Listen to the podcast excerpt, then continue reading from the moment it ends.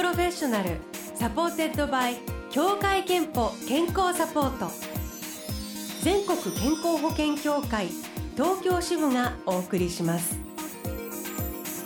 東京 FM Blue Ocean 住吉美紀がお届けしております。木曜日のこの時間は Blue Ocean Professional supported by 協会けんぽ健康サポート。美と健康のプロフェッショナルをお迎えして健康の秘密などを伺っております。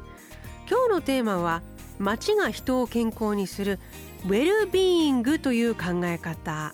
お話を伺うのは鳥取大学医学部プロジェクト研究員で家庭医の孫大輔先生です。リモートでお話を伺います。孫先生よろしくお願いいたします。よろしくお願いします。お願いします。孫先生は内科の医師として都内の大学病院などに勤務された後家庭医という資格を取られたそうなんですが私これ初めて聞いたんですけどこの家庭医というのはどういうものなんでしょうか、はい。昔でいうその町医者町のお医者さんみたいな感じで、まあ、本当にこう子どもから高齢者までいろんな健康問題に対応するような、えー、総合診療医とも呼ばれるんですけども、まあ、そういうお医者さんのことなんですね。家庭に近いということで家庭医って呼ばれているんでしょうかね？はい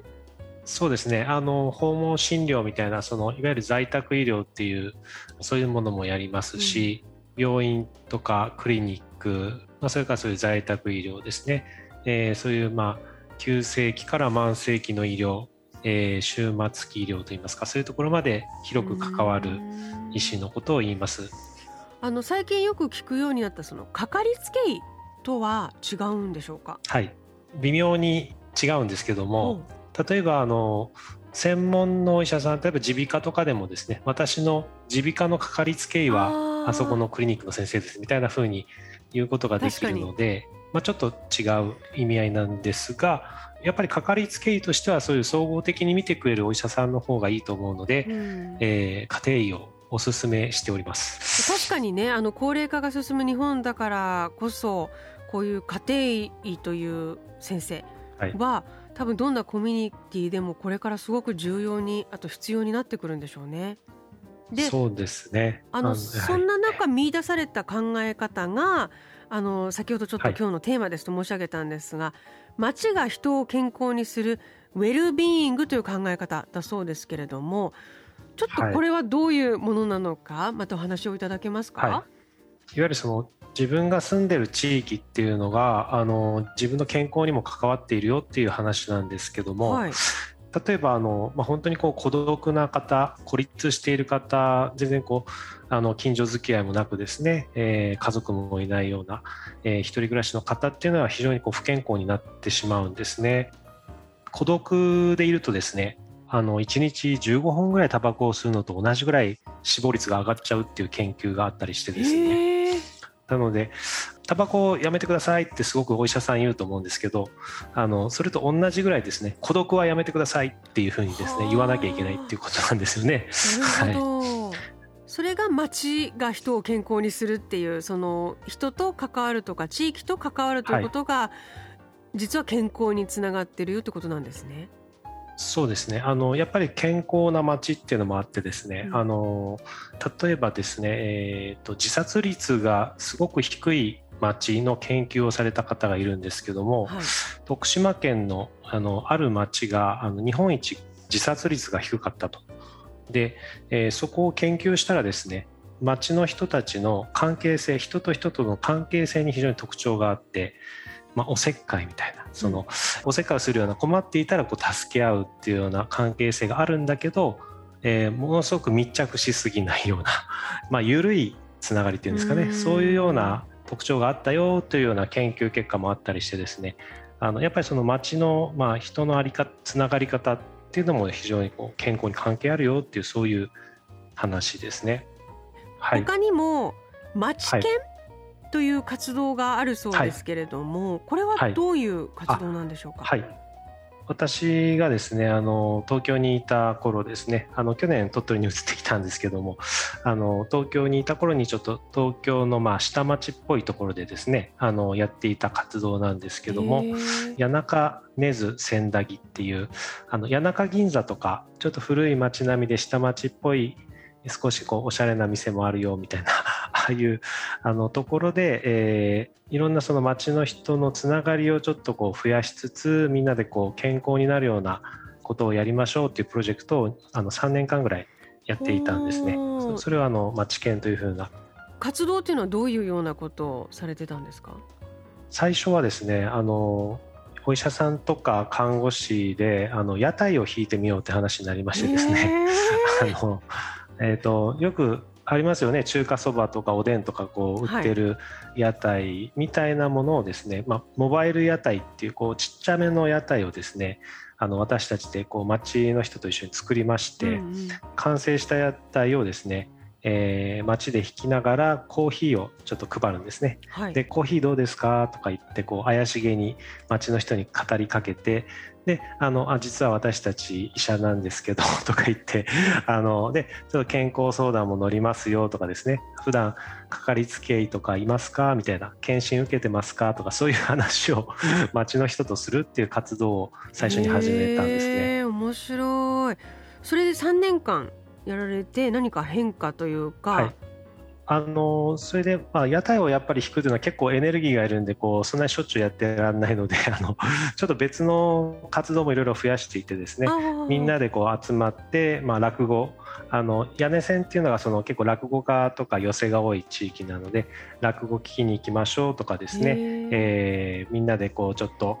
えー、映画を見て話し合いましょうとかですねそういういろんな活動をしてたんですけども、うんうん、まあ、そのうちなんか自分たちでもこう落語やってみましょうかって自分たちでもちょっとあの素人ながら落語をこう見よう見まねでやって発表会やったりとかですね、えー、映画もですねあの25分ぐらいのあの下町ロマンっていうですね映画をみんなで作るっていうですね、えー、作って自主上映するっていう、はい、そういうようなところまでちょっと発展したりしてですね、えー、関わった人はすごくまあ元気になったというか、うん、なんていうんですかねそういうこう自発性がこう活性化してあの楽しい楽しいねっていう感じでこうみんなこう活動が活性化したっていうのはありましたね。えーまあ、ウェルビーイングっていう考えがその元気さと、まあ、幸福っていうものの合わせたような考えなんですけども、まあ、それがこうちょっと上がっていったっていう人はあのいたように思いますね。ちなみにこれそのやっぱり街であることが大事なんですか？例えばそのちょっと離れた人たちとのつながりがあればいいとか、はいその問いはやっぱりその今のコロナ時代非常にこう重要なあの いわゆるオンラインのつながりとかでもなんか人とつながってれば元気になるかなっていう問いともつながってると思うんですけど、はい、全くないよりはあのオンラインのつながりとかでもですねいいと思うんですね。いろんなサポートが得られたりとか、やっぱりこう人と話すっていうことでやっぱりすごく元気になったりしますのでただあのやっぱこうリアルに会ってその同じ場で同じ空間を共有しながらいろ一緒に活動するっていうのが非常に大事だなっていうのは思ってましてやっぱりあのその町県の人たちに最近またインタビューしたりしたんですけども今コロナの時代でやっぱりこう実際にこう対面して会えないもどかしさがあって今はちょっとバーチャルなこういうつながりが多いので対面に比べると少しうん寂しいなとことは言ってましたね。特にその少しずつお年を召してきてから大きく移動しなくても一緒に会えていろいろなことを一緒にできるその仲間を常に作っておくっていうことがあのそのウェルビーイングにつながるっていうことなんですね。はい、えー、まあ、近所の人でなくてもあの趣味の会とかですね、えー、サークルとかそういうところに行ったりして何かこうつながりを持っておくというのは非常に重要かなと思いますね。うんなるほどえっと、孫先生は昨年鳥取に移住されて今東京と鳥取2拠点で活動を行っているということなんですけれども、はい、あの後半さらにそんな話も伺っていきます。は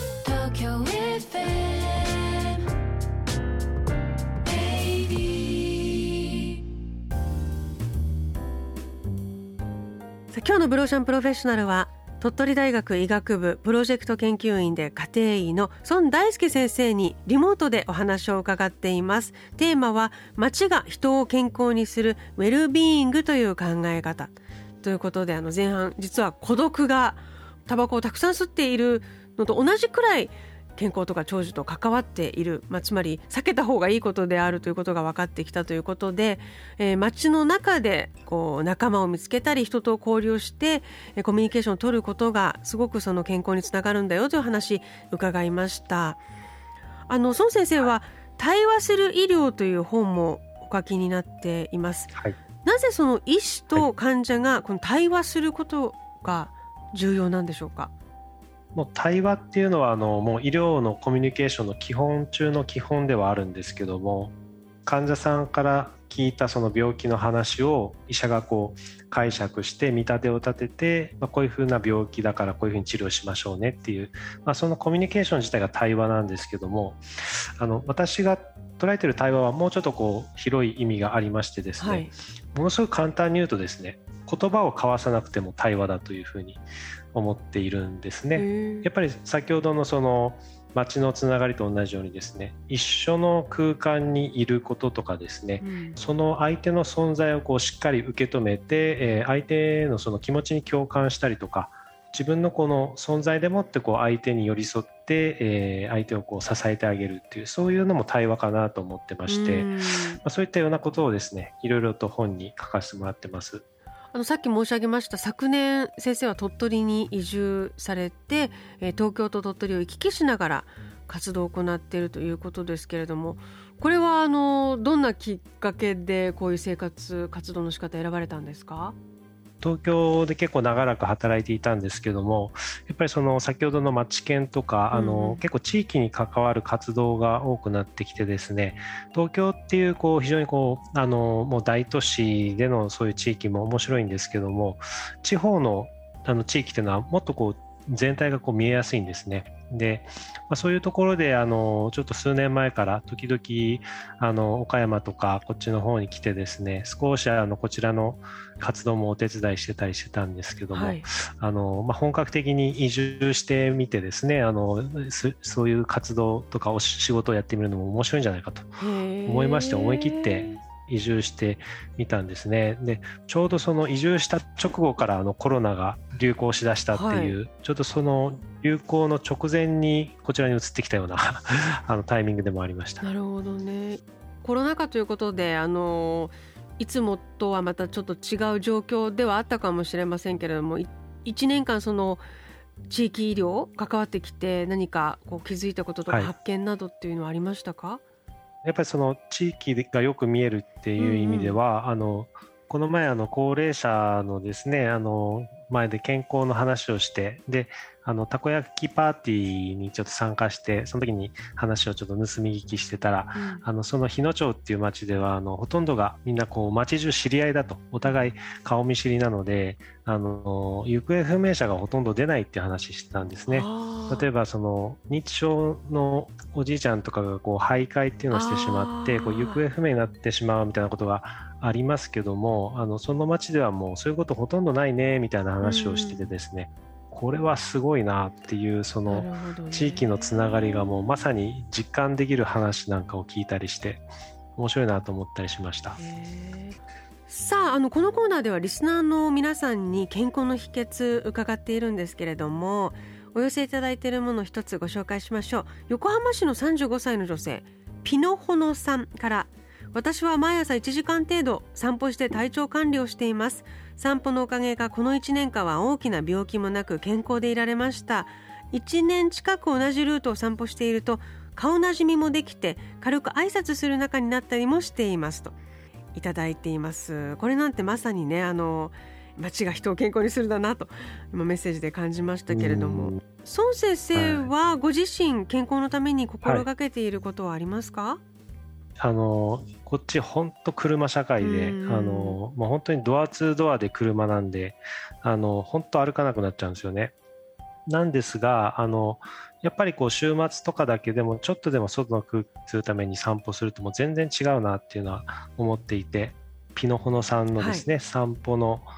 えー、習慣ものすごくいいと思うんですね。あとそ、ね,、こでこういろんな顔なじみの人との挨拶程度のコミュニケーションこれも非常に重要ですね。あとは僕はもうその好きなことをやるっていうのが健康にいいかなと思ってましてあの趣味ですね。なので私は映画が特に好きなので、うん、あの映画を見るっていうのが健康法ですね。なるほど。やっぱ好きなことするのってストレスためないの大事ですよね、はい、そうですね。はい。さあ今日はあの薬や手術とかだけが医療ではないことね。町との関わりコミュニケーションの大切さなどについても伺いました。最後にあのリスナーの皆さんに何か伝えておきたいことありますか？病気を予防する病気がないっていうことも非常に重要ですよね。生活習慣病を予防していく、はい、ただ病気を恐れてばかりいるとですねあの結構不安が高まっちゃう時もあるので、うん、えー、どちらかというと僕はそのウェルビーイングっていうですねこう自分の健康をこう底上げしていくものっていうのを見つけて、うん、まあ、それはその、まあ、ピノホノさんみたいにこう散歩でもいいですよね。自分の好きな趣味でもいいです、まあ、そういうものを見つけてどんどん自分のウェルビーイングをこうどんどん底上げしていくっていうこともですね、うん、あの考えていくといいんではないでしょうかと思っております。ありがとうございます、えー、先ほどメッセージご紹介したピノホノさんには3000分のクオカードをお送りしますね。あなたの健康の秘訣もぜひブローシャンのホームページにあるメッセージフォームからお送りくださいそして孫先生のご著書対話する医療は桜社から発売中です今日は鳥取大学医学部プロジェクト研究員で家庭医の孫大輔先生にお話を伺いました。ありがとうございました。どうもありがとうございました。